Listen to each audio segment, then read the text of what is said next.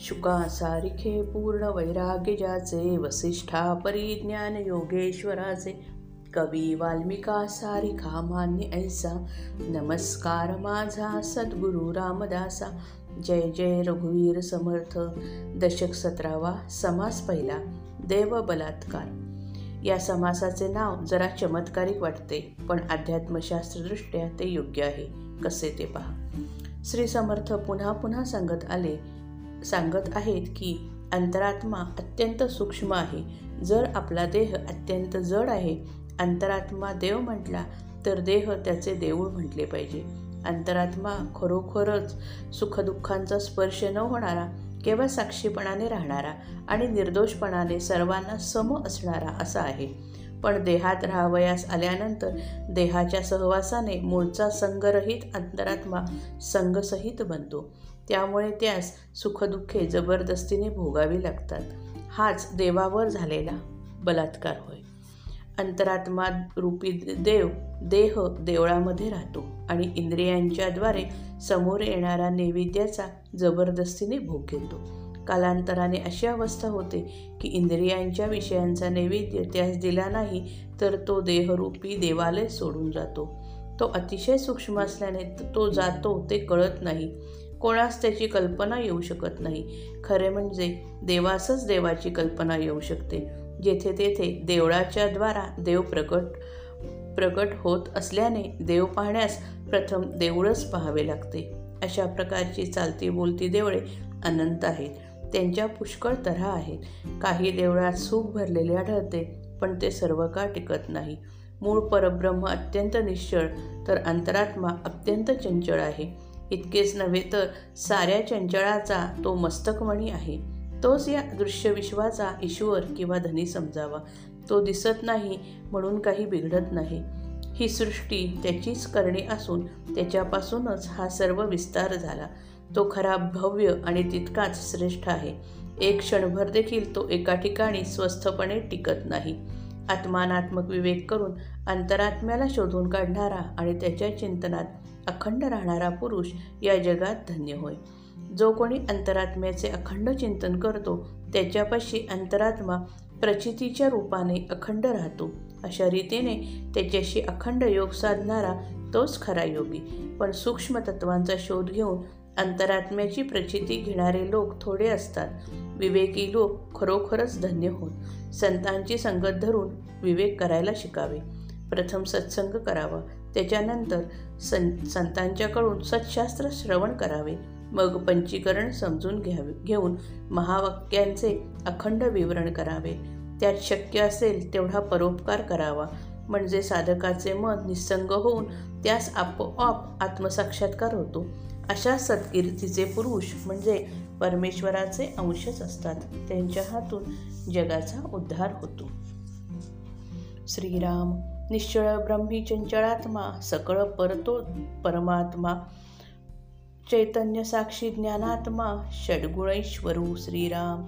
सकळ जगाचा ईश्वरू म्हणून नामे जगदेश्वरू. तयापासून विस्तारू विस्तारला श्रीराम. शिवशक्ती जगदेश्वरी प्रकृती पुरुष परमेश्वरी. मूळ माया गुणेश्वरी गुणक्षोभिणी श्रीराम. क्षेत्रज्ञ दृष्टा कुटस्थ साक्षी अंतरात्मा सर्वलक्षी शुद्ध सत्व महत्त्व परीक्षी जाणिता साधू श्रीराम ब्रह्मा विष्णू महेश्वरू नाना पिंडी जीवेश्वरू त्यास भासती प्राणीमातृ लहान थोर श्रीराम देह देवळामध्ये बैसला न भजता म मारितो देहाला म्हणून त्याच्या भेणे तयाला भजती लोक श्रीराम. जे वेळेसी भजन चुकले ते ते तेव्हा पछाडिले. आवडीने भजो लागले सकळ लोक श्रीराम. जे जेव्हा जे जे जेव्हा आक्षेपिले ते ते तत्काळशी दिदले. त्रैलोक्य भजो लागले येणे प्रकारे श्रीराम. पाचा विषयांचा नैवेद्य जेव्हा पाहिजे तेव्हा सिद्ध. आयसे न करिता सद्य. रोगी होती श्रीराम. जेणे काळे नैवेद्य पावेना तेणे काळे देव राहायना. भाग्य वैभव पदार्थ नाना सांडून जातो श्रीराम. जातो तो कळो देईना कोणास ठाऊके होईना देवे विण अनुमानेना कोणास देव श्रीराम. देव पहावया कारणे देवळे लागती पहाणे. कोठेतरी देवळाच्या गुणे प्रगट देव प्रगटे श्रीराम. देवळे म्हणजे नाना शरीरे तेथे पराहिजे जीवेश्वरे. नाना शरीरी नाना प्रकारे अनंत भेदे श्रीराम. चालती बोलती देवळे त्यामध्ये राहिजे रावळे. चितुके देवळे तितुके सगळे. कळली पाहिजे श्रीराम.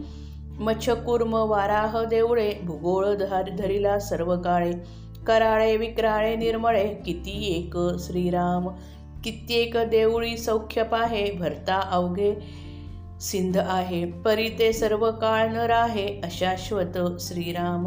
अशाश्वताचा मस्तकमणी जयाची एवढी करणी. दिसेना तरी काय झाले धनी तयासीच म्हणावे श्रीराम. उद्धवोन्मुख होता अभेद विमुख होता उदंडखेद. ऐसा अधोर्ध संवाद होत जातो श्रीराम. सकळांचे मूळ दिसेना भव्य भारी आणि भासेना. निमिष एक वसेना एके ठाई श्रीराम. ऐसा अगाध परमात्मा कोण जाणे त्याचा महिमा? तुझी लीळा सर्वोत्तमा तूच जाणसी श्रीराम. संसारा आलियाचे सार्थक जेथे नित्यानित्य विवेक. येह लोक आणि परलोक दोन्ही साधिले श्रीराम. मननशीळ लोकांपासी अखंड देव अहर्निशी. पाहता त्यांच्या पूर्वसंचितासी जोडा नाही श्रीराम. अखंड योग म्हणून योगी योग नाही तो वियोगी. वियोगी तोही योगी योग बळे श्रीराम. भल्यांची महिमा ऐसी जे सन्मार्ग लावी लोकांसी. पोहणार असता बुडत बुडतयासी बुडोने धावे श्रीराम. स्थूळ सूक्ष्म तत्व झाडा पिंड ब्रह्मांडाचा निवाडा. प्रचित पाहे ऐसा थोडा भूमंडळी श्रीराम. वेदांतीचे पंचीकरण अखंड तयाचे विवरण महावाक्ये अंतःकरण रहस्य पाहे श्रीराम. ये पृथ्वीमध्ये विवेकी असती धन्यतयांची संगती. श्रवण मात्रे पावती गती प्राणी मात्र श्रीराम. सत्संग आणि सत्शास्त्र श्रवण अखंड होत असे विवरण. नाना सत्संग आणि उत्तम गुण परोपकाराचे श्रीराम. जे सत्कीर्तीचे पुरुष ते परमेश्वराचे अंश धर्मस्थापनेचा हव्यास तेथेची वसे श्रीराम. विशेष सारासार विचार तेणे होय जगदोद्धार संगत्यागे निरंतर होऊन गेले श्रीराम.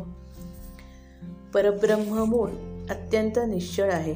तेथे संकल्प उठला सद्वस्तूला स्वतःची जाणीव झाली आणि या जाणीवेला अंगे दोन. ज्ञानमय अंतरात्मा अथवा परमेश्वर हे एक अंग तर शक्तिमय अष्टधा प्रकृती हे दुसरे अंग होय. प्रत्यक्ष दृश्य विश्वामध्ये देहाच्या आधाराने अंतरात्मा अनुभवास येतो. अंतरात्मा देव तर देह त्याचे देऊळ आहे. देवळाला देखील येथे बरेच महत्त्व असते. मूळ परब्रह्म निश्चल आहे त्यामध्ये चंचल निर्माण होते तोच आत्मा होय. सर्वांच्याहून श्रेष्ठ असल्यामुळे त्यास परमात्मा म्हणतात. चैतन्य साक्षी ज्ञानात्मा षडगुणेश्वर ही त्यांचीच नावे आहेत. तो सर्व जगाचा स्वामी असल्याने त्याचे नाव जगदीश्वर आहे. त्याच्यापासून सर्व सृष्टीचा एवढा विस्तार झाला. शिवशक्ती जगदीश्वरी प्रकृती पुरुष परमेश्वरी मूळमाया गुणेश्वरी गुणक्षोभिणी अशी मूळमायेची नावे आहेत. क्षेत्रज्ञ द्रष्टा कुटस्थ साक्षी अंतरात्मा सर्व काही पाहणारा शुद्ध सत्व महत्त्व या सगळ्यांची जो परीक्षा करतो या सर्वांना जो यथार्थपणे समजतो तो खरा जाणता साधू. ब्रह्मा विष्णू महेश्वर पिंडामध्ये राहणारा जीवेश्वर त्याच्याकडे दृष्टी ठेवूनच सर्व लहान थोर प्राणी तो पाहतो. साधू सर्व प्राणी पाहतो पण त्याची दृष्टी प्राण्यांच्या अंतर्यामी राहणाऱ्या अंतरात्म्याकडे असते. हा अंतरात्मा देहरूपी देवळात बसलेला असतो. त्याची सेवा केली नाही त्याला हवे ते दिले नाही तर तो देहाला जिवंत ठेवीत नाही. म्हणून त्याच्या भीतीने लोक त्याला बसतात. ज्या ज्या वेळी त्यास हवे ते मिळत नाही त्या त्यावेळी तो लोकांना छळतो त्रास देतो म्हणून लोक आवडीने त्याला हवे ते देतात. ज्यावेळी जी गोष्ट तो मागतो त्यावेळी ती गोष्ट लोक त्यास पुरवतात. अशा रीतीने सारे त्रैलोक्य त्याची सेवा करते. पाच इंद्रिय भोगांचा नैवेद्य जेव्हा हवा तेव्हा तयार असतो. असे जर केले नाही तर लगेच देहात रोग होतात. ज्यावेळी अंतरात्मारूपी देवाला नैवेद्य मिळत नाही तेव्हा तो देहात राहत नाही. भाग्य वैभव आणि इतर सारे पदार्थ टाकून तो चालता होतो. मनुष्य मरतो. तो देह सोडून जातो हे कळू देत नाही. कोणास समजत नाही. देवाशिवाय देवाचे रहस्य इतर कोणालाच आकलन होत नाही. देवाचे दर्शन घ्यायचे असेल तर देवालये पाहावी लागतात. देवळाच्या माध्यमाने कोठेतरी देव प्रगट होतो. पुष्कळ माणसे पाहिली तर एखादा आत्मज्ञानी आढळतो. देवळे म्हणजे नाना प्रकारची शरीरे. शरीराच्या शरीराच्या अंतरी जीवेश्वर राहतो. अनेक प्रकारची अनेक शरीरे आहेत. त्यांच्यामध्ये अनेक प्रकारचे भेद आहेत. शरीरे म्हणजे चालती बोलती देवळे असून त्यामध्ये देव राहतो. जितकी देवळे म्हणजे शरीरे आहेत तितकी सगळी करणे अवश्य आहे. शरीराचे जे नाना प्रकार जगात आढळतात ते सारे माहीत असावेत. आत्माराम अशा सर्व देवळातील मुख्य देव असतो. सर्व अशाश्वताचा तो मुकुटमणी आहे तो अतिशय भव्य आहे भारी आहे तसाच तो अतिशय सूक्ष्म आहे त्याचा महिमा अगम्य आहे. मत्स्य कूर्म व वराह ही जी देवळे आहेत त्यांनी तर हा भूगोल धरला आहे. सर्व काळ त्यास आधार दिला आहे. मत्स्य कूर्म व वराह यांच्यामधील काही फार काही फार अकराळ विक्राळ आहे तर काही सौम्य आहेत. कित्येक देवळात सुखाला इतकी भरती येते की स तेथे सम सुखसमुद्र आहे असा भास होतो. पण ती भरती अशाश्वत असते. तात्पुरती असते. ती कायम टिकत नाही. हे अशाश्वत विश्व ज्याने निर्माण केले आणि नीट चालवले तो अंतरात्मा अशाश्वताचा राजा आहे. अशाश्वतांमधील अशाश्वतांमधील सर्वश्रेष्ठ तत्व आहे. तो इंद्रिय गोचर नाही ही गोष्ट खरी पण त्याला सर्व दृश्यांचा स्वामी मानले जा पाहिजे. अंतरात्म्याकडे तोंड केले की भेदाकडे पाठ झाल्याने जिकडे तिकडे अभेद अनुभवास येतो. अंतरात्म्याकडून तोंड फिरवले की भेदाकडे पाठ होते आणि मग जिकडे तिकडे भेद अनुभवास येतो. त्यामुळे फार दुःख भोगावे लागते. मन अंतरात्म्याकडे लागणे ही ऊर्ध्वगती तर मन दृश्याकडे लागणे ही अधोगती समजावी. वर खाली जाण्याचा हा क्रम विश्वामध्ये नीट चालत असतो. नीटपणे चालत असतो. या अवाढव्य विश्वाचे मूळ जो अंतरात्मा तो भव्य व प्रचंड आहे पण तो अतिशय सूक्ष्म असल्याने सहज अनुभवास येत नाही. अतिचंचल अंतरात्मा तो फार भव्य व प्रचंड आहे पण तो अतिशय सूक्ष्म असल्याने सनु अनुभवास येत नाही. अतिचंचल असल्याने तो क्षणभर देखील एके ठिकाणी स्थिरपणे राहत नाही. तो अंतरात्मा किंवा परमात्मा असा आघात आहे त्याचा महिमा जाणणारा कोणी नाही हे सर्वोत्तमा तुझी लीला फक्त तुलाच माहिती आहे. प्रपंच आणि परमार्थ दोन्ही साधण्यामध्ये मानवी जीवनाचे सार्थक आहे.